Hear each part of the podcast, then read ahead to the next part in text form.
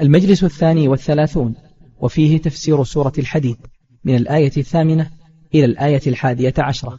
أعوذ بالله من الشيطان الرجيم. آمنوا بالله ورسوله وأنفقوا مما جعلكم مستخلفين فيه. فالذين آمنوا منكم وأنفقوا لهم أجر كبير. وما لكم لا تؤمنون بالله والرسول يدعوكم لتؤمنوا بربكم وقد أخذ ميثاقكم إن كنتم مؤمنين.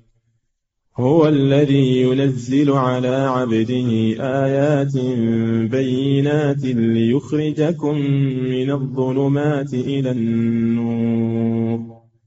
وإن الله بكم لرؤوف رحيم. وما لكم ألا تنفقوا في سبيل الله ولله ميراث السماوات والأرض. لا يستوي منكم من أنفق من قبل الفتح وقاتل. أولئك أعظم درجة من الذين أنفقوا من بعد وقاتلوا. وكلا وعد الله الحسنى والله بما تعملون خبير. من ذا الذي يقرض الله قرضا حسنا فيضاعفه له وله أجر كريم. يوم ترى المؤمنين والمؤمنات يسعى نورهم بين أيديهم وبأيمانهم بشراكم اليوم. بشراكم اليوم جنات تجري من تحتها الأنهار خالدين فيها. ذلك هو الفوز العظيم. يوم يقول المنافقون والمنافقات للذين آمنوا انظرونا نقتبس من نوركم قيل ارجعوا وراءكم فالتمسوا نورا فضرب بينهم بسور له باب باطنه فيه الرحمة وظاهره من قبله العذاب ينادونهم ألم نكن معكم قالوا بلى ولكنكم فتنتم أنفسكم وتربصتم وارتبتم وارتبتم وغرتكم الأماني حتى جاء أمر الله وغركم بالله الغرور فاليوم لا يؤخذ منكم فدية ولا من الذين كفروا. مأواكم النار هي مولاكم وبئس المصير. بسم الله الرحمن الرحيم. والحمد لله رب العالمين. صلى الله وسلم على نبينا محمد وعلى آله وأصحابه أجمعين. بعد أن ذكر الله سبحانه وتعالى في مطلع هذه السورة العظيمة البراهين الدالة على وحدانيته واستحقاقه للعبادة وحده لا شريك له خاطب المؤمنين فقال آمنوا بالله ورسوله. لأنه لم يبقى لأحد عذر. بعد هذا البيان وهذه الآيات الباهرات لم يبق لأحد عذر أن يتخلف عن الإيمان أو أن يكون إيمانه ضعيفا. فإن هذه البراهين وهذه الآيات توجب على العبد أن يؤمن بالله إيمانا قويا لا يعتريه شك. وهذا فيه دليل على أن المؤمن يؤمر بالإيمان. كما قال تعالى يا أيها الذين آمنوا آمنوا بالله. فالمؤمن يؤمن يؤمر بالإيمان بأن يزيد إيمانه بأن يزيد إيمان ويتبصر. فالإيمان يزيد وينقص. فكما أن الكافر يؤمر بالإيمان والدخول في الإيمان المؤمن أيضا يؤمر بالتزود من الإيمان وتقوية إيمانه وزيادة يقينه بالله سبحانه. آمنوا بالله ورسوله. فلا يكفي الإيمان بالله. لا بد من الإيمان بالرسول لأنه مبلغ عن الله سبحانه وتعالى. الذي لا يؤمن بالرسول يعتبر كافرا ولو كان يدعي أنه مؤمن بالله أو يدعي أنه ليس بحاجة إلى الرسول لأنه عرف ووصل إلى الله كما تقوله الصوفية الغلاة أنهم ليسوا بحاجة إلى الرسل لأنهم عرفوا الله ووصلوا إليه. فالرسول هو المبين عن الله سبحانه وتعالى وفي ضمن ذلك الإيمان بسنة الرسول صلى الله عليه وسلم. فلا بد من الإيمان بالقرآن الذي هو كلام الله ولا بد من الإيمان بالسنة. التي جاء بها رسول الله صلى الله عليه وسلم. فإنها مبينة للقرآن ومفسرة له ودالة عليه. فلا بد من الإيمان بالكتاب والسنة بعد الإيمان بالله ورسوله. آمنوا بالله ورسوله. الإيمان بالله يعني الإيمان بربوبيته وإلهيته وأسمائه وصفاته وعبادته وحده لا شريك له كل هذا يدخل في الإيمان بالله. والإيمان بالرسول يقتضي محبته واتباعه والاقتداء به تقديم قوله على قول كل أحد ويقتضي كذلك تصديقه صلى الله عليه وسلم فيما أخبر به ويقتضي كذلك العمل بسنته وترك البدع والمحدثات. كل هذا يدخل في الإيمان بالرسول صلى الله عليه وسلم. آمنوا بالله ورسوله. ثم قال جل وعلا وأنفقوا. لما أمر بالإيمان به وبرسوله أمر بالإنفاق. والإنفاق معناه بذل المال في طاعة الله عز وجل في الجهاد في سبيل الله في التصدق على المحتاجين والتيسير على المعسرين والإنفاق منه ما هو واجب ومنه ما هو مستحب. فالواجب مثل الزكاة التي هي ركن من أركان الإسلام كذلك الإنفاق على النفس وعلى الأولاد وعلى من تلزمه معونتهم في نفقة واجبة والنفقة المستحبة هي التبرعات التي يخرجها الإنسان في وجوه الخير. فكما أن الله أعطاك هذا المال فإنه يجب عليك أن تخرج من هذا المال في طاعة الله ما يكون لك ذخرا عند الله يوم القيامة. وما تقدموا لأنفسكم من خير تجدوه عند الله هو أعظم هو خيرا وأعظم أجر فتنفق من هذا المال. ليس المقصود أنك تجمع المال فتكون ممن جمع فأوعى بل تجمع وتنفق. تكتسب من الوجوه الطيبة و, و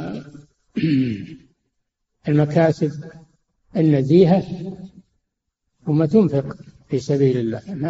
ليس المراد أنك تجمع فقط بل تأخذ وتعطي. ولهذا قال مما جعلكم مستخلفين فيه.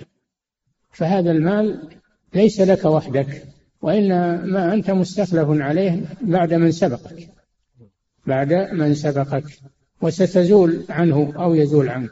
ليس هو ثابتا لك أو أنت ثابت ثابت له. فإنما مر عليك هذا المال كما مر على من قبلك. فاتعظ لمن سبقك. فقدم لنفسك من هذا المال. ولا تتركه لغيرك. دون أن تقدم لنفسك منه ما تجده عند الله سبحانه وتعالى. أنفقوا. قد قال صلى الله عليه وسلم لعائشة أنفقي ينفق عليك. ولا توعي فيوعي الله عليك. فالمنفق له خلف والممسك له تلف. أما أنك تكون خادما لهذا المال وحارسا حارسا له فقط وخازنا له فقط ولا تقدم لنفسك منه شيئا فهذا هو الحرمان. هذا هو الحرمان. وأنفقوا مما جعلكم مستخلفين فيه. مستخلفين فيه لمن قبلكم. مما جعلكم مستخلفين فيه. فالذين آمنوا منكم بين جزاء من آمن وأنفق. لما أمر بالإيمان والإنفاق أمر بين سبحانه وتعالى جزاء من امتثل لأمر الله سبحانه فآمن وأنفق. فالذين آمنوا منكم وأنفقوا لهم أجر كبير فإيمانهم لا يضيع عند الله وما كان الله ليضيع إيمانكم. وإنفاقهم لا يضيع عند الله سبحانه بل يجدون بدله أجرا كبيرا ليس أجرا يسيرا أو صغيرا إنما هو أجر كبير أكبر مما أنفقتم. تجدون عند الله أكبر مما أنفقتم وأكثر مما أنفقتم أضعافا مضاعفة. من ذا الذي يقرض الله قرضا حسنا فيضاعفه له أضعافا كثيرة. ما تقدموا لأنفسكم من خير تجدوه عند الله هو خيرا وأعظم أجرا. فأنت تنفق شيئا قليلا في طاعة الله فتجده عند الله كثيرا مضاعفا. إلى أضعاف كثيرة. لهم أجر من الله سبحانه وتعالى كبير.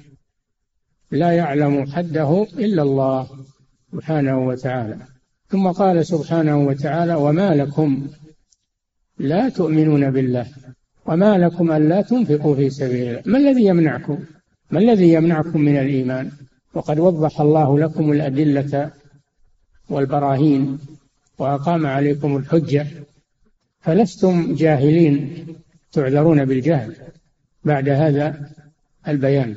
وما لكم لا تؤمنون بالله. أي شيء يمنعكم؟ ما هي حجتكم؟ ما, ما هو عذركم؟ لا تؤمنون بالله. هل خفي عليكم شيء؟ هل أنتم في شك مما جاءكم؟ لا عذر لكم. وما لكم لا تؤمنون بالله. والرسول يدعوكم لتؤمنوا بربكم. الله أرسل إليكم رسولا يدعوكم إلى الإيمان. فلماذا لا تجيبون هذا الرسول؟ وتؤمنون بالله عز وجل. إذا بلغتكم الحجة وانقطعت معذرتكم فهذا توبيخ من الله سبحانه وتعالى لمن لم يؤمن أو ضعف إيمانه. توبيخ من الله سبحانه وتعالى أنه لا عذر له وأن الله أقام عليه الحجة بإرسال الرسول مع ما ذكره من البراهين الموجبة للإيمان بالله سبحانه وتعالى.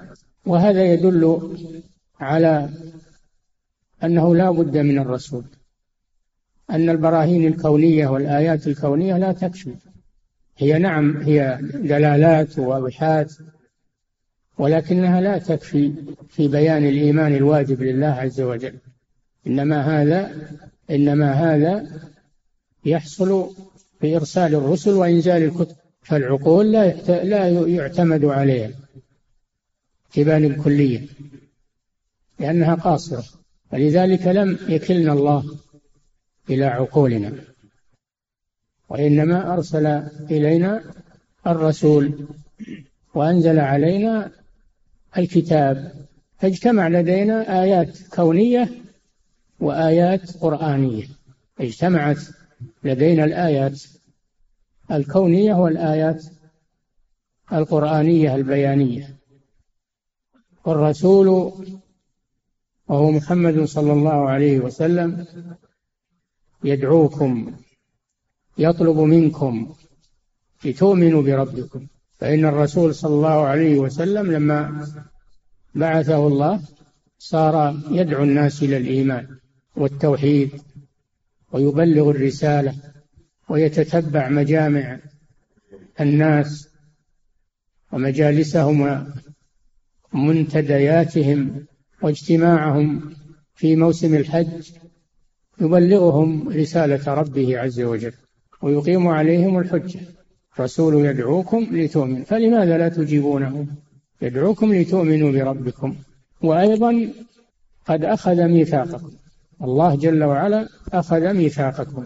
حينما بايعتم الرسول صلى الله عليه وسلم بايعتموه على الطاعة والسمع والطاعة والاتباع هذا ميثاق بينكم وبين الله سبحانه وتعالى. فلماذا لا تفوا بهذا الميثاق؟ قد أخذ ميثاق. كما قال سبحانه إن الذين يبايعونك إنما يبايعون الله. يد الله فوق أيديهم. فمن نكث فإنما ينكث على نفسه ومن أوفى بما عاهد عليه الله فسيؤتيه أجرا عظيما. قال تعالى واذكروا نعمة الله عليكم وميثاقه الذي واثقكم به إذ قلتم سمعنا وأطعنا. هم بايع الرسول صلى الله عليه وسلم على السمع والطاعة فيجب الوفاء بهذا الميثاق. وقيل المراد بالميثاق الذي أخذه الله العهد الذي أخذه الله على بني آدم حين استخرجهم من صلب أبيهم آدم عليه السلام وأخذ عليهم العهد أن يؤمنوا به. فعاهدوا الله سبحانه وتعالى. المراد به العهد القديم. ولكن الأقرب والله أعلم أنه المراد به العهد الذي عاهدوا به الرسول صلى الله عليه وسلم. ولا يمنع هذا أن يكون المراد العهدان العهد السابق والعهد اللاحق. قد أخذ ميثاقكم إن كنتم مؤمنين حينما واثقتم وعاهدتم صادقين في هذا العهد وهذا بخلاف المنافقين الذين يبايعون الرسول وهم ليسوا مؤمنين ليسوا مؤمنين. إذا جاءك المنافقون قالوا نشهد إنك لرسول الله. الله يعلم إنك لرسوله. والله يشهد إن المنافقين لكاذبون. اتخذوا أيمانهم جنة سترة وصدوا عن سبيل الله. إنهم ساء ما كانوا يحملون ذلك بأنهم آمنوا ثم كفروا. فطبع على قلوبهم فهم لا يفقهون. قد أخذ ميثاقكم إن كنتم مؤمنين لا منافقين. كالذين بايعوا الرسول صلى الله عليه وسلم شهدوا له بالرسالة نفاقا وخداعا. ثم بين سببا آخر يوجب عليهم الإيمان. قال هو الذي ينزل على عبده آيات بينات وهو القرآن الكريم والسنة النبوية. ينزلها الله على رسوله وحيا منه. فيه البيان فيه البيان الواضح البين هو الذي ينزل على عبده آيات آيات قرآنية. والآية والآيات جمع آية وهي العلامة والدلالة. ينزل على عبده آيات بينات. والقرآن كله بين وواضح. وما كان منه مجملا أو متشابها فإنه يوضحه يوضح بعضه بعضا. ويفسر بعضه بعضا فهو بين فهو بين واضح. نزل على عبده آيات بينات ليخرجكم من الظلمات إلى النور. الحكمة في إنزال البينات ليخرجكم من الظلمات يخرجكم بها من الظلمات ظلمات الكفر والشرك وظلمات الجهل فيخرجكم من ظلمات الكفر والشرك إلى الإيمان إلى الإيمان والتوحيد. ومن ظلمات الجهل إلى نور العلم. يخرجكم من الظلمات إلى نور العلم إلى النور. وهو الوحي الذي أنزله الله. ولكن جعلناه نورا نهدي به من نشاء. يا أيها الناس قد جاءكم برهان من ربكم وأنزلنا إليكم نورا مبينا. فالقرآن نور. يهدي به الله من اتبع رضوانه سبل السلام ويخرجهم من الظلمات إلى النور بإذنه ويهديهم إلى صراط مستقيم. هو الذي ينزل على عبده آيات بينات ليخرج الذين آمنوا وعملوا الصالحات من الظلمات إلى النور. أما الذين لم يؤمنوا ولم يعملوا الصالحات فلا يزالوا في ظلماتهم. ولا ينتفعون بهذا القرآن. لا ينتفعون بهذا القرآن. لا يزالون في ظلماتهم وفي غيهم وضلالهم لأنهم لم يقبلوا الحق ولا يريدون الخير وإنما يريدون ضده من الظلمات إلى النور. وإن الله بكم لرؤوف رحيم. إن الله هذا قسم من الله سبحانه وتعالى. تقدير والله إن الله بالناس لرؤوف رحيم. لأن النون الثقيلة هذه قسمية. هي جواب القسم. هي جواب لقسم محذوف. وإن الله بكم ثم جاء باللام أيضا. لام القسم. لرؤوف رحيم. لرؤوف رحيم. هذه لام القسم. وهي مؤكدة. وإن الله بكم لرؤوف الرأفة وهي اللطف والعناية والحفظ والكلاء.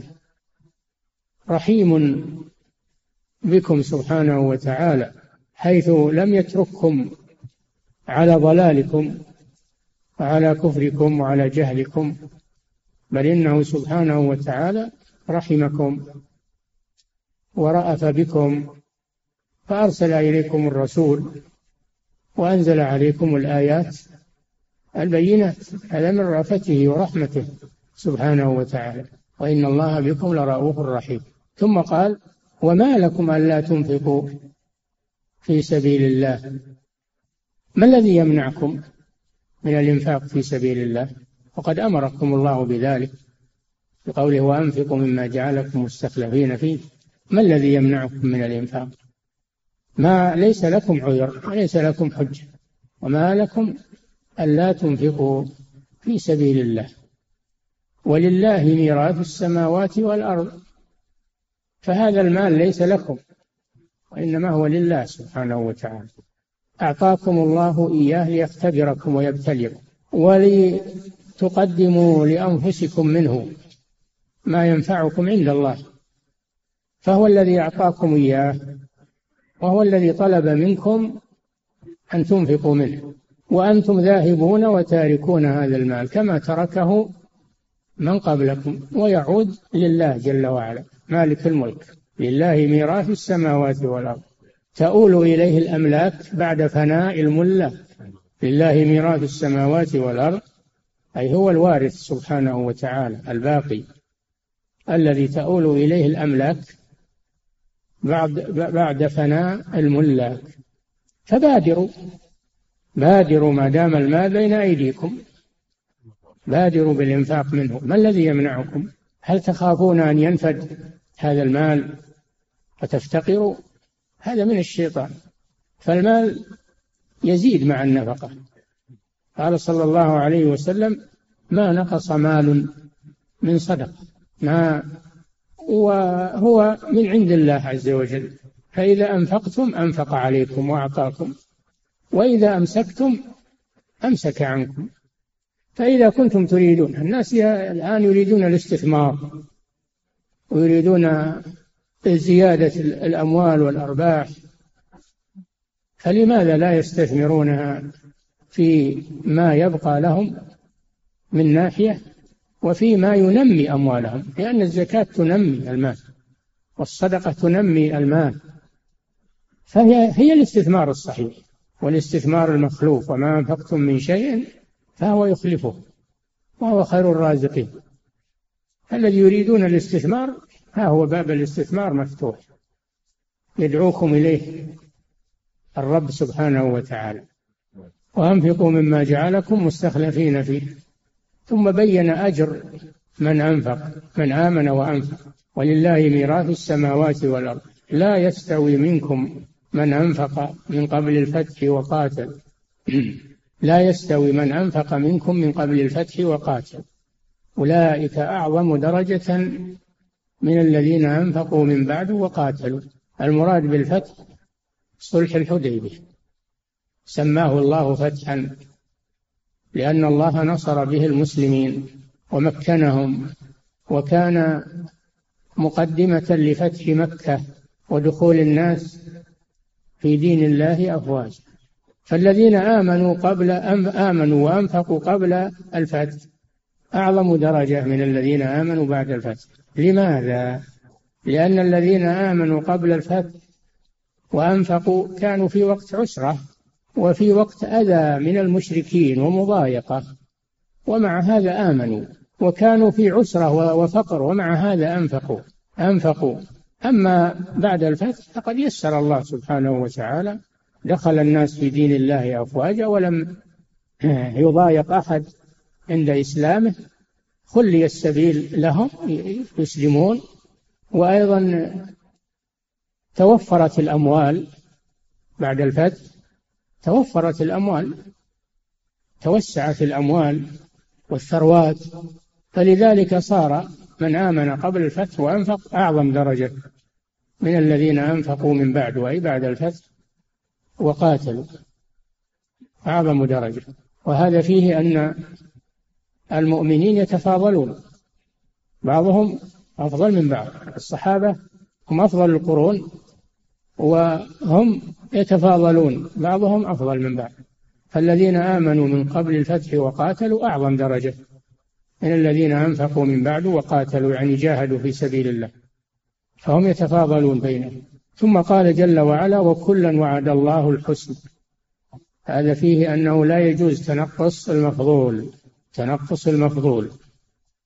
يبين الفاضل لكن لا يتنقص المفضول. كلا وعد الله الحسنى. الذين أنفقوا من قبل الفتح وقاتلوا وعدهم الله الحسنى. والذين أنفقوا من بعد الفتح وقاتلوا وعدهم الله الحسنى وهي الجنة. الحسنى هي الجنة. وكلا وعد الله الحسنى. ثم قال والله بما تعملون خبير. أي لا يكن عندكم شك في أن ما تنفقونه وأن ما تعملونه يضيع ويخفى على الله سبحانه وتعالى. فإن الله خبير به عليم به وسيحفظه لكم ويضاعفه لكم. فلا تخافوا من ضياعه لأنه عند ربكم سبحانه وتعالى محفوظ لكم.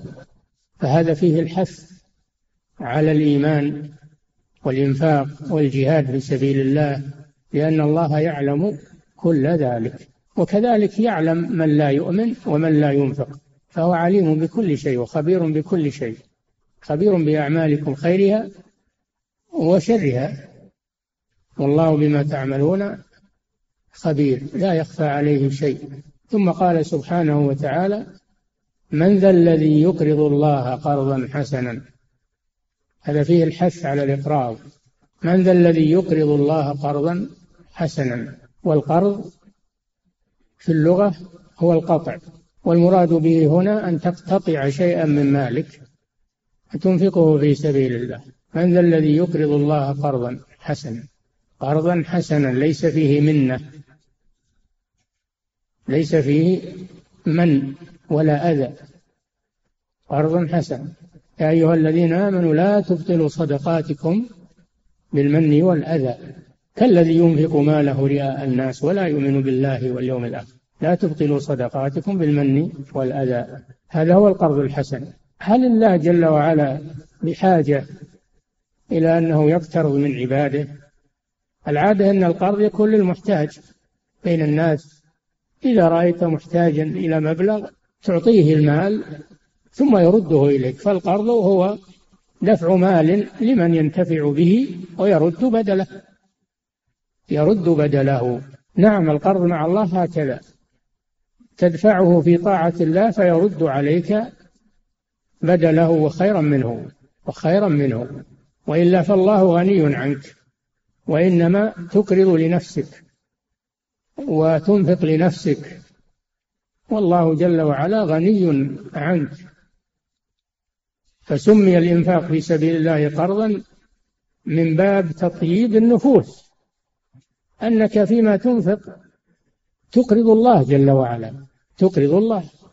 فهذا مما يوفق لك مما يوفق مما يوفق لك ويطمئنك على إنفاقك وأنه لا يضيع أبدا لأنك تقرض الله ولا تقرض المخلوقين.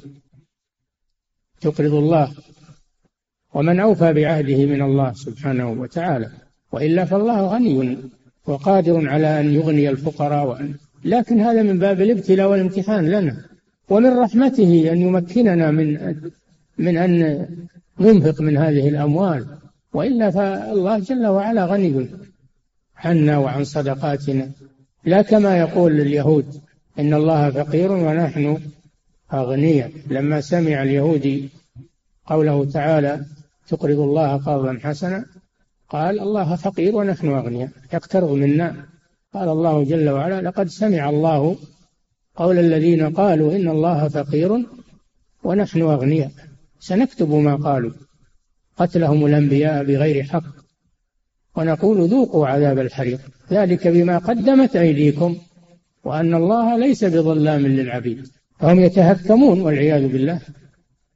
يتهكمون ويريدون تكذيب الرسول صلى الله عليه وسلم. إن الله فقير ونحن أغنياء. من ذا الذي يقرض الله؟ أي أين الذي يقرض الله؟ استفهام. استفهام حث. استفهام حث وترغيب. من ذا الذي يقرض الله قرضا حسنا؟ فيضاعفه له. يضاعفه له. شوف يضاعفه له.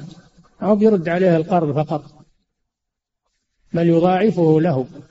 ولم يحدد المضاعفة لم يحدد سبحانه المضاعفة لأنها كثيرة لا يعلمها إلا هو فيضاعفه له وله أجر وله أجر كريم. والكريم هو النفيس من كل شيء. كريم هو النفيس من كل شيء. فيرده الله عليك مضاعفا كريما نفيسا. أحوج ما تكون إليه يوم القيامة. هذا ونؤجل الكلام على بقية الآيات إلى الدرس القادم إن شاء الله. نعم. الله إليكم سماحة الوالد. يقول السائل ما نوع من في قوله تعالى وأنفقوا مما جعلكم مستخلفين فيه من ما نوع, ما نوع من؟ تبعيضية. من المراد بها بعض. أنفقوا مما أي بعض. ما جعلكم مستخلفين لم يطلب منك كل المال. لم يطلب منك كل المال وإنما طلب منك بعضه. نعم. صلى الله عليه سماحة الوالد. يقول السائل الإنفاق يكون لمن؟ وإذا كان للمحتاجين فهل المحتاجين الذين فهل المحتاجين هم الذين نجدهم في المسجد؟ وهل يوجد إنفاق لغيرهم؟ الإنفاق يكون في وجوه الخير كثيرة. يكون أولا وفي مقدمة ذلك الإنفاق الواجب وهو إخراج الزكاة وكذلك الإنفاق على نفسك وعلى من تلزمك مؤونتهم هذا واجب. وما زاد عن ذلك هو تطوع. يكون في الجهاد في سبيل الله يكون في الدعوة إلى الله يكون في بناء المساجد يكون في نشر العلم يكون في إعطاء الفقراء والمساكين يكون في مساعدة المعسرين إلى غير ذلك من وجوه الخير. وجوه الخير كثيرة. ومنهم السائلين السائلين اللي يسألون لهم حق. وفي أموالهم حق معلوم للسائل والمحروم. السائل له حق. الذي يتعرض للناس ويسأل يعطى. نعم. صلى الله عليكم سماحة الوالد. يقول السائل ما هو توجيهكم في من فسر الميثاق؟ أنه ما أودعه الله في بني آدم من الفهم والإدراك والعقل. هذا من الميثاق نعم. لا ما هو هذا هو الميثاق. الميثاق هو العهد. الميثاق هو العهد. لكن ما أودعه الله في الناس من الإدراك هذا ليس هو الميثاق. وإنما هذا يساعد على الوفاء. يساعد على الوفاء بالميثاق. نعم. وفيه أيضا الاعتبار والاتعاظ بما يشاهد. من آيات الله الكونية. ليس هو الميثاق. نعم. صلى الله عليكم سماحة الوالد. يقول السائل هل المقصود بالآيات البينات جميع آيات جميع آيات القرآن؟ وما معنى الآيات التي وردت بالحروف المقطعة؟ كقوله سبحانه ألف لام ميم. نحن قلنا أن القرآن كله بين لأن الآيات المجملة والآيات المتشابهة تفسرها الآيات الواضحة. ومن ذلك الحروف المقطعة فهي من المتشابه الذي يبينه المحكم حينما يرد بعضه إلى بعض. لكن هذا يحتاج إلى الراسخين في العلم. ما كل يستطيع هذا إنما هذا من شأن الراسخين في العلم.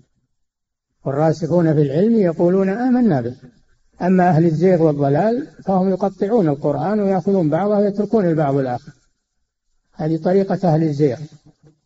أما الراسخون في العلم فإنهم يؤمنون بالقرآن كله بمحكمه وبمتشابهه فيردون المتشابه إلى المحكم ويفسرونه به ويقولون كل آمنا به كل من عند ربنا. نعم. صلى الله عليكم سماحة الوالد. يقول السائل سمعت أحدهم يقول في تفسير قوله تعالى ويبقى وجه ربك ذو الجلال والإكرام أنه ذكر البعض وأراد به الكل وهذا جار في لغة العرب. فهل هذا صحيح؟ لا داعي إلى هذا أنه قال أراد أن ذكر البعض ويريد الكل. يعني ويبقى وجه ربك يعني يبقى ربك. لا داعي لهذا الكلام. يبقى وجه ربك على ما هو عليه ونصف الله جل وعلا بأن له وجها لا يشبه وجوه المخلوقين كما يليق بجلاله. في الآية الأخرى كل شيء هالك إلا وجهه وفي آية تبارك اسم ربك ذي الجلال والإكرام. في آية ويبقى وجه ربك ذو الجلال والإكرام. فنصف الله بالوجه كما أثبت ذلك لنفسه سبحانه وتعالى. نعم. صلى الله عليكم. سماحة الوالد يقول السائل هل ذو القوة والمتين من أسماء الله تعالى حيث إنهما سيق مساق الاسم في قوله سبحانه إن الله هو الرزاق ذو القوة المتين. أم هما من صفاته جل وعلا؟ لا من أسمائه. القوي من أسمائه سبحانه. والمتين من أسمائه سبحانه. نعم. صلى الله عليكم سماحة الوالد. يقول السائل هل هناك فرق بين الرأفة والرحمة؟ الرأفة والله أعلم هي اللطف هي اللطف والرفق والرحمة صفة من صفات الله سبحانه ومن آثارها من آثارها من آثار رحمة الله إعطاء المحتاج وإغاثة الملهوف وإنزال المطر والجنة من رحمة الله سبحانه وتعالى. ورحمة الله لها آثار كما أن غضبه له آثار أيضا. نعم. صلى الله عليكم سماحة الوالد. يقول السائل في قوله سبحانه والرسول يدعوكم لتؤمنوا بربكم. هل هذه الجملة جملة حالية؟ وما لكم لا تؤمنون بالله والرسول. لا هذا عطف. هذا عطف. نعم. صلى الله عليكم سماحة الوالد. يقول السائل ما المراد بقوله تعالى ثم رددناه قد يجوز قد يجوز إنه حال إنه واو الحال. فهي إما عطف وإما واو الحال. نعم. صلى الله عليكم سماحة الوالد. يقول السائل ما المراد بقوله تعالى ثم رددناه أسفل سافلين؟ إلا الذين آمنوا. إلا الذين يرده الله خاسرا. إن الإنسان لفي خسر. إلا الذين آمنوا. وعملوا الصالحات. نعم. صلى الله عليكم سماحة الوالد. يقول السائل هل الوارث اسم من أسماء الله تعالى؟ نعم. هو هو الوارث سبحانه وتعالى. الذي تؤول إليه الأملاك بعد فناء الملاك. نعم. أحسن الله إليكم سماحة الوالد. يقول السائل عرفنا مما بينتم لنا أن أوجه التفسير خمسة. فما نوع التفسير الذي الذي نتلقاه من فضيلتكم؟ أنا ما أجيب لكم تفسير من عندي. أنا أقرأ في التفسير وأذكر لكم ما يعلق بذاكرتي منه ولا آتي بشيء من عندي. نعم. أحسن الله إليكم سماحة الوالد. يقول السائل في قوله تعالى إلا ابتغاء وجه ربه الأعلى. يقول بعض المترجمين ترجم الآية بمرضاة الله تعالى. هل هذا صحيح؟ لا هذا تأويل للوجه. تأويل للوجه. فالوجه يثبت لله سبحانه وتعالى كما جاء. نعم. أحسن الله إليكم سماحة الوالد. يقول السائل في قول الله عز وجل من كفر بالله من بعد إيمانه إلا من أكره وقلبه مطمئن بالإيمان. يقول الرخصة التي رخصها الله عز وجل للمكره هل هي متعلقة بالأقوال فقط أم يدخل فيها الأقوال والأعمال جميعا؟ لأنه أشكل علينا حديث الذي تقرر بالذباب فدخل النار مع أنه كان مكرها. الإكراه بالأقوال. الإكراه بالأقوال. وهو أن يتقى شر الكفار بالأقوال مع البقاء على الإيمان في القلوب. أما الأفعال لا, يجوز لأحد أنه يذبح لغير الله أنه يسجد لغير الله. قال صلى الله عليه وسلم لا تشركوا بالله وإن قتلتم أو حرقتم لا تشركوا بالله. فلا تطيعهم في الشرك بالأفعال من الذبح والنذر والسجود والركوع لا تطيعهم في ذلك. نعم. أحسن الله عليكم سماحة الوالد. يقول السائل هل يصح أن يقال اليهودية هي دين موسى عليه السلام والنصرانية هي دين عيسى عليه السلام والحنيفية هي دين إبراهيم عليه السلام؟ في الأصل نعم اليهودية هي دين موسى في الأصل ولكن لما حرفت وغيرت وأدخل فيها ما ليس منها فلا يقال إن كلها دين موسى يقال دين الأصل فيها والتوحيد والأحكام الشرعية هي دين موسى وأما ما أدخل فيها من التحريف والتبديل والتغيير فهذا ليس من كلام الله سبحانه وتعالى وليس هو من دين موسى عليه السلام. كذلك النصرانية أصلها دين دين عيسى. وأما التغيير والتحريف الذي دخلها فليس هذا من دين عيسى بل عيسى يبرأ من ذلك. عيسى لم يقل أنا ابن الله أو ثالث ثلاثة إنما قالته النصارى. والعياذ بالله قالته النصارى. ويتبرأ منه المسيح يوم القيامة. قال الله يا عيسى بن مريم أنت قلت للناس اتخذوني وأمي إلهين من دون الله؟ قال سبحانك ما يكون لي أن أقول ما ليس لي بحق. كنت قلته فقد علمته. تعلم ما في نفسي ولا أعلم ما في نفسي. إنك أنت علام الغيوب. ما قلت لهم إلا ما أمرتني به أن اعبدوا الله ربي وربكم. هذا دين عيسى عليه السلام. نعم. أحسن الله إليكم سماحة الوالد. يقول السائل ما الفرق بين العهد والميثاق وأيهما أوثق؟ لا فرق بينهما العهد هو الميثاق والميثاق هو العهد. نعم. أحسن الله إليكم سماحة الوالد. يقول السائل في قوله تعالى وما لكم لا تؤمنون بالله هل الخطاب للكفار فقط أم أنها لضعيف الإيمان؟ العباد للعباد. الخطاب للعباد مؤمنهم وكافرين. نعم. أحسن الله إليكم سماحة الوالد. يقول السائل هل المنان والحنان والناصر من أسماء الله تعالى؟ المنان ورد. المنان ورد أنه من أسماء الله. أما الحنان هذا لم يثبت. حنان لم يثبت أنه من أسماء الله. والثالث والشو الناصر. لا لم يرد هذا الناصر. الله خير الناصرين والله ينصر. إنا لننصر رسلنا. هذه صفات أفعال. نعم. يقول السلام عليكم. وهل يجوز التسمية بناصر وبحنان؟ ما في مانع. ناصر. ها؟ إي نعم ناصر وين؟ وحنان إي نعم. سمي ولدك اللي تبي بس لا تسميه باسم محرم. لا تسميه باسم محرم. أو باسم فيه تشبه بالكفار. وما عدا ذلك. لكن كل ما حسنت اسم آه، ولدك فهو أفضل. نعم. أحسن الله إليكم سماحة الوالد. يقول السائل ما رأيكم في تفسير القرآن لمصطفى العدوي والذي هو بعنوان التسهيل لتأويل التنزيل؟ والله ما رأيته ما أدري. لم أراه ولا أدري عنه. نعم. السلام عليكم سماحة الوالد. يقول السائل إذا أعطاني شخص مبلغا من المال وقال لي أنفقه على من تراه محتاجا والسؤال هل يجوز أن أنفقه علي إذا كنت محتاجا؟ لا. أنت وكيل. والوكيل لا يأخذ لنفسه. ولا يأخذ لمن لا تقبل شهادته له لأنه أمرك أن تعطيه لغيرك قال أعطه محتاجا.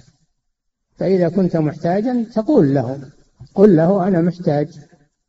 فإذا أذن لك فخذ. نعم. صلى الله عليكم سماحة الوالد. يقول السائل في قوله تعالى يا أيها الذين آمنوا آمنوا بالله ورسوله.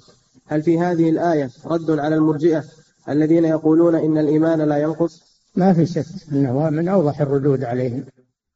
يا أيها الذين آمنوا آمنوا بالله ورسله. فيها الرد عليهم. فهم مؤمنون ومع هذا قال لهم آمن آمنوا. أي زيدوا إيمانكم قووا إيمانكم. نعم. صلى الله عليكم سماحة الوالد. يقول السائل ما هي الطائفة التي تقول إن إبليس كفر بالإباء؟ كفر؟ بالإباء. يقول لانتفاء الانقياد الباطن واستحلال المعصية وترك الواجب فهل هذا صحيح؟ إيش؟ يقول أحسن الله إليكم ما هي الطائفة التي تقول إن إبليس كفر بالإباء لانتفاء الانقياد الباطن واستحلال المعصية وترك الواجب وهل قولهم صحيح؟ ما أعرف الطائفة التي تقول هذا لكن هذا مأخوذ من الآية أبى واستكبر وكان من الكافرين الإباء مع الاستكبار فإبليس أبى واستكبر ومن أنواع الكفر هذا نوع من أنواع الكفر لأن الكفر أنواع منها الإباء مع الاستكبار وهو كفر إبليس لعنه الله. نعم. صلى الله عليكم سماحة الوالد. يقول السائل هل يجوز للمسلم أن يأخذ القرض من صاحب الأموال الذي يتعامل بالربا؟ لا. إذا كان كل ماله من الربا فلا يأخذ منه.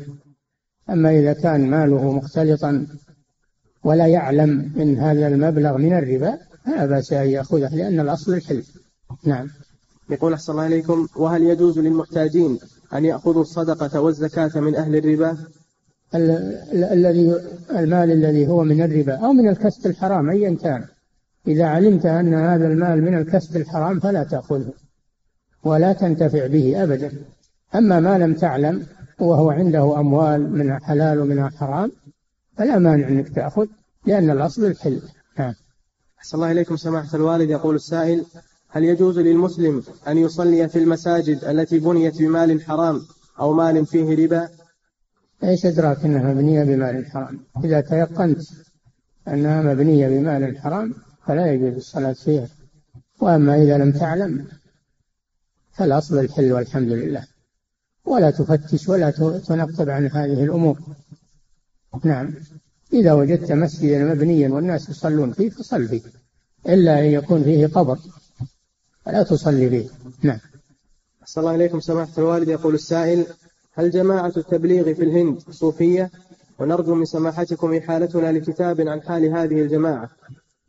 يا أخوان تبليغ كتب عنه كثيرا ممن صاحبهم وممن درس أحوالهم. في كتب كثيرة تبين حالة التبليغيين مثل كتاب الت... كتاب القول البليغ للشيخ محمود التويري وهو من من يتثبتون وممن آه، يقولون بعلم لا بظن ولا بجهل. وكتبه ولله الحمد محررة وموثوقة. ومنهم آه، آه، الشيخ تقي الدين الهلالي المغربي له كتاب اسمه المنهاج كتاب مجلد ضخم في بيان أحوال جماعة التبليغ وأناس صحبوهم وكتبوا عنهم عن عن رؤية وعن معرفة وهي وهم كثيرون. فلم يبقى أمرهم لم يبقى أمرهم خفيا. هم جماعة صوفية. هم جماعة صوفية.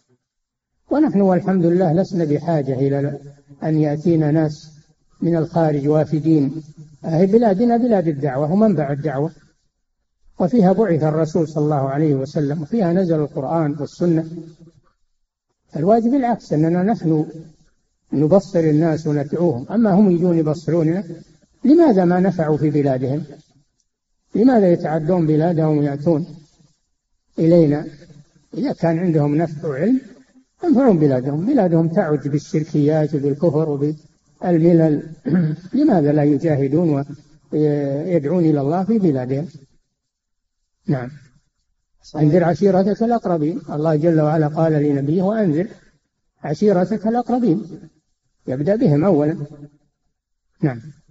صلى الله عليكم سماحة الوالد. يقول السائل عندما أنسى قول بسم الله الرحمن الرحيم عند بدء الوضوء هل يجوز أن أقول عندما أتذكر بسم الله أوله وآخره أم أنه مختص بالطعام فقط؟ قل بسم الله ويكفي في الوضوء إذا ذكرت قل بسم الله في وسطه أو في آخره ويكفي هذا إن شاء الله. نعم.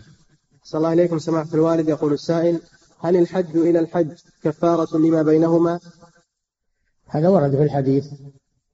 الصلوات الخمس الجمعة إلى الجمعة ورمضان إلى رمضان كفارة لما بينهن إذا اجتنبت الكبائر. وورد في الحج والحج المبرور ليس له جزاء إلا الجنة. وورد من حج فلم يرفث ولم يفسق رجع كيوم ولدته أمه. نعم. صلى الله عليه سماحة الوالد. يقول السائل إذا تطيبت وأنا محرم سهوا فما كفارة ذلك؟ تغسل الطيب. إذا إذا تطيبت وأنت ناسي أو جاهل ثم عرفت الواجب أن تبادر بغسل الطيب. نعم. أحسن الله إليكم سماحة الوالد. يقول السائل ما حكم قولي إذا قلت إني سأذبح لفلان وفلان حين أدعوهم إلى وليمة طعام؟ اذبح لهم بغيت عشرة أو عشرين ما خاف هذا هذا ذبح لأجل الإكرام والأكل. هذا ذبح للأكل للحم. هذا مباح لا بأس به. نعم. صلى الله إليكم سماحة الوالد. يقول السائل امرأة توفيت قبل سنتين وقبل وفاتها أخبرت أبنائها أنها كانت تفطر بدون علم أهلها عند بداية بلوغها في رمضان علما بأنها من سكان البادية وتجهل كثيرا من الأحكام الشرعية فهل يجب على أبنائها شيء؟ أبنائها لا يجب عليهم شيء هذا عمل يجب عليها هي لكن إن أرادوا أن يبرئوا ذمتها فيصوموا عنها قضاء فهذا من البر بها وإبراء ذمتها يصومون عنها قضاء ويطعمون عن كل يوم مسكينا عن التأخير يكون هذا من البر بها والإحسان إليها. نعم.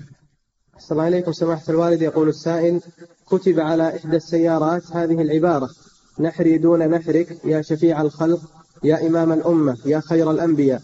فهل هذا فيه نداء للميت؟ ما هو نداء استغاثة ما هو نداء استغاثة وإنما هو استحضار يعني. هذه يسمونها الاستحضار استحضاره في الذهن عليه الصلاة والسلام. ليس هذا من الاستغاثة. نعم. إذا كان قصده الاستغاثة هذا شيء لكن ما يظهر أنه هذا قصده. نعم. صلى الله عليكم. سماحة الوالد يقول السائل في صلاة أنت تقول في التشهد الأخير آه، في التشهد الأول السلام عليك أيها النبي. هذا وارد في الحديث الصحيح. السلام عليك أيها النبي. ليس هذا نداء للرسول وإنما هو استحضار. له في الذهن عليه الصلاة والسلام. نعم. صلى الله عليكم سماحة الوالد. يقول السائل في صلاة العشاء قبل أيام نسي الإمام بعض آيات الفاتحة في الركعة الأولى وفي الركعة الثانية نسي أيضا بعض آيات الفاتحة وصحح له فأعاد الفاتحة صحيحة. فما حكم صلاته وصلاة من خلفه من المأمومين؟ إذا كان عاد الفاتحة استدرك ويسجد للسهو أيضا صلاته صحيحة. أما إذا لم يعد الفاتحة أو الآيات التي تركها فإن كان ذكر في الحال أو بعد السلام مباشرة يقوم ويأتي بركعة. يقوم ويأتي بركعة كاملة. أما إذا فات الوقت وانتهى الوقت وصار بعد مدة فإنها تعاد الصلاة كلها. من الإمام يعيد الصلاة ومن بلغه الخبر يعيد الصلاة. أما من لم يبلغه الخبر ولم يدري فهو معذور بالجهل. نعم. أحسن الله إليكم. سماحة الوالد يقول السائل ما حكم الكذب في مصلحة الدعوة؟ ويستدل بعض الجماعات الإسلامية المعاصرة بحديث عبد الله بن عمرو رضي الله عنهما عندما بات ثلاث ليال عند الرجل الذي لا يحمل في قلبه حقدا على أحد من المسلمين بأنه قال له إن بيني وبين أبي خصومة والأمر ليس كذلك. ابن عمر ما راح يبي يدعو الرجل. الرجل رجل صالح وعابد. ما راح يبي يدعوه راح يبي يقتدي به. ذهب إليه ليقتدي به. هذا قصده. ما راح لأجل أن يدعوه. نعم. ولا يقال أن هذا فيه الكذب للدعوة. نعم. صلى الله عليكم سماحة الوالد. يقول السائل هناك من يقول إن قبر النبي صلى الله عليه وسلم داخل المسجد النبوي فلماذا لا يخرج من المسجد مع أن الصلاة في المسجد الذي فيه قبر لا تجوز؟ هذا جاهل مركب لا يدري. قبر الرسول ما كان في المسجد كان مدفون في بيته خارج المسجد مدفون في بيته خارج المسجد عليه الصلاة والسلام من أجل المحافظة عليه من الغلو. لأنه لو دفن بارزا لتدافع عليه الناس وتهالكوا عليه الجهال فهو حفظ له. دفن في بيته عليه الصلاة والسلام. قالت عائشة ولولا ذلك لأبرز قبره غير أنه خشي أن يتخذ مسجدا. وإنما أدخلت الحجرة ما أدخل القبر أدخلت الحجرة في المسجد. لما آه لما وسع في عهد الوليد بن عبد الملك. أدخلت الحجرة والقبر في داخل الحجرة ولا يراه أحد ولا يصل إليه أحد كأن كحالته أول ما دفن عليه الصلاة والسلام. نعم. صلى الله عليكم سماحة الوالد. يقول السائل أنا من سكان الرياض وأتيت بعمرة في أشهر الحج. نعم. يقول أحسن الله إليكم أنا من سكان الرياض وأتيت بعمرة في أشهر الحج ثم رجعت إلى الرياض ومكثت فيها إلى وقت دخول شهر ذي الحجة. فدخلت مكة وأنا غير محرم وأحرمت منها فهل أكون والحال هذه متمتعا؟ التمتع انقطع بالسفر تكون مفردا ودخولك إلى مكة بدون إحرام والذهاب للحج من الرياض. وأحرمت من مكة يكون عليك فيه فدية. تعديت الميقات ناويا الحج فيكون عليك فدية. لتعديك الميقات بدون إحرام. نعم. صلى الله عليكم سماحة الوالد. يقول السائل ورد في الحديث عن النبي صلى الله عليه وسلم أنه قال إذا مات ابن آدم انقطع عمله إلا من ثلاث وذكر منها ولد صالح يدعو له. والسؤال هل إذا قرأت القرآن وقلت الثواب يكون لوالدي فهل يكون صحيحا لأن قراءة القرآن تدخل في الدعاء؟ لم يرد أن القرآن يهدى ثوابه للميت هذا ما عليه دليل. الذي ورد أنك تدعو له. اللهم اغفر له اللهم ارحمه أو تتصدق عنه أو تحج أو تعتمر عنه. هذا الذي ورد. أما أن يقرأ القرآن ويهدى ثوابه للميت هذا لا دليل عليه. نعم. أحسن الله إليكم سماحة الوالد. يقول السائل هل المال الذي يستقطعه المعلم من راتبه ويدفعه للطلاب على هيئة جوائز من باب تشجيعهم على التعلم هل يعتبر صدقة جارية؟ إذا كانوا فقراء هو يعتبر صدقة. أما إذا كانوا أغنياء هذا يعتبر من التشجيع على تعلم القرآن وليس صدقة. إنما هو من التشجيع على تعلم القرآن وإنفاق المال على تعلم القرآن وهذا عمل صالح. نعم. صلى الله عليكم سماحة الوالد. يقول السائل ما هو القول الراجح في أول ما خلق الله عز وجل؟ هل هو القلم أم العرش؟ القول الراجح أن أول ما خلق الله العرش. أن العرش قبل القلم. نعم. صلى الله عليكم سماحة الوالد. يقول السائل توجد مخيمات خارج مدينة الرياض تبعد قريبا من ثلاثين كيلو متر ويوجد فيها مصلى تقام فيه صلاة الجمعة وبقية الفروض. فما حكم صلاة الجمعة في هذه المنطقة الصحراوية؟ لا تصح صلاة الجمعة ومن الذي يفتاهم بهذا؟ هم يفتون أنفسهم؟ لا تقام صلاة الجمعة إلا بفتوى من دار الإفتاء. لأن هي المسؤولة عن تأسيس الجوامع. فيجب عليهم أن يعيدوا الصلوات التي صلوها جمعة لأنهم غير مستقرين. المخيمات غير مستقرة وليست بنيانا وهم خارج البلد بعيدين عن البلد ليسوا تابعين للبلد فهم أخطأوا في هذا وعليهم الإعادة. نعم. صلى الله عليكم سماحة الوالد. يقول السائل من ارتد عن الإسلام والعياذ بالله؟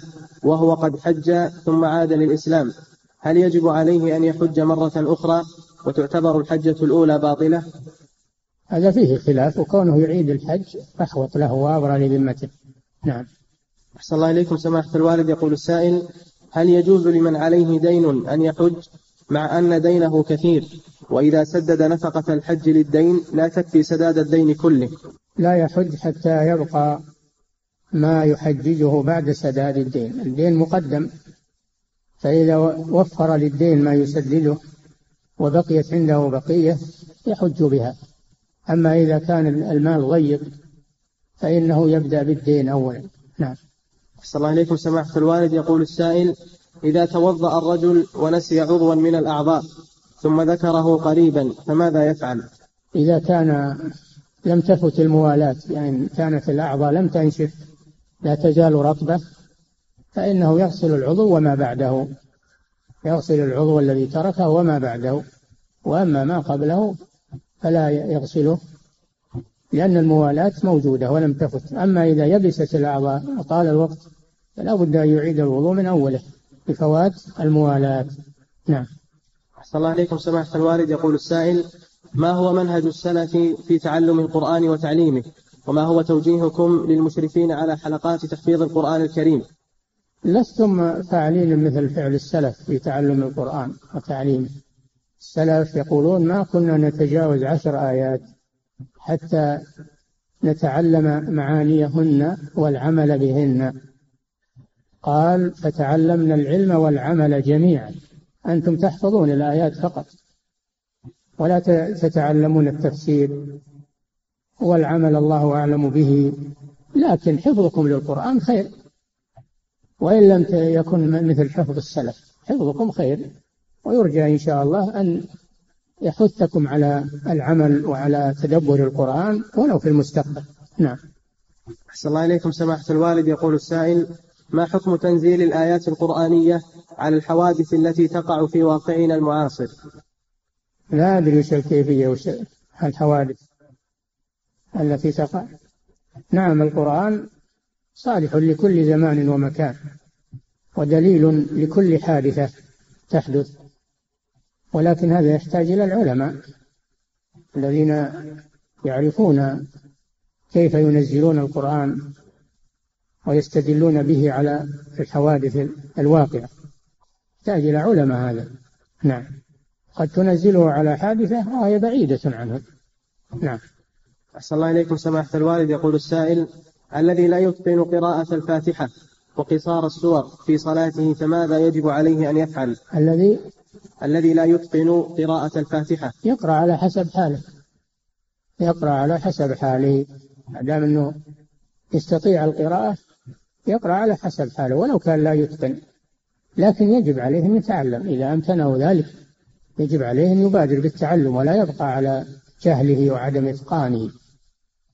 وإلا إذا لم يقدر على التعلم فإنه يصلي على حسب حاله ولا يترك الصلاة. حتى لو لم يعرف شيئا من القرآن يصلي ويستبدل هذا بالذكر والتسبيح والتهليل كما قال النبي صلى الله عليه وسلم إن كان معك قرآن فاقرأ وإلا فاحمد الله وهلله وكبره ثم اركع. نعم. الصلاة لا تترك صلي على أي حال. نعم. أحسن الله عليكم سماحة الوالد. يقول السائل رجل مسلم تزوج من كتابية ولم تسلم. ثم توفيت هذه الزوجة عند الولادة وهي في الشهر التاسع هي ومولودها. فهل يدفن المولود معها في مقابر النصارى؟ لا يقبر في مقابر النصارى ولا في مقابر المسلمين وإنما تدفن في مكان مستقل ويجعل ظهرها إلى القبلة لأن ظهر المولود لأن وجه المولود إلى ظهر أمه. فإذا كان ظهرها إلى القبلة كان وجه المولود إلى القبلة وهو مسلم. نعم. انتهى.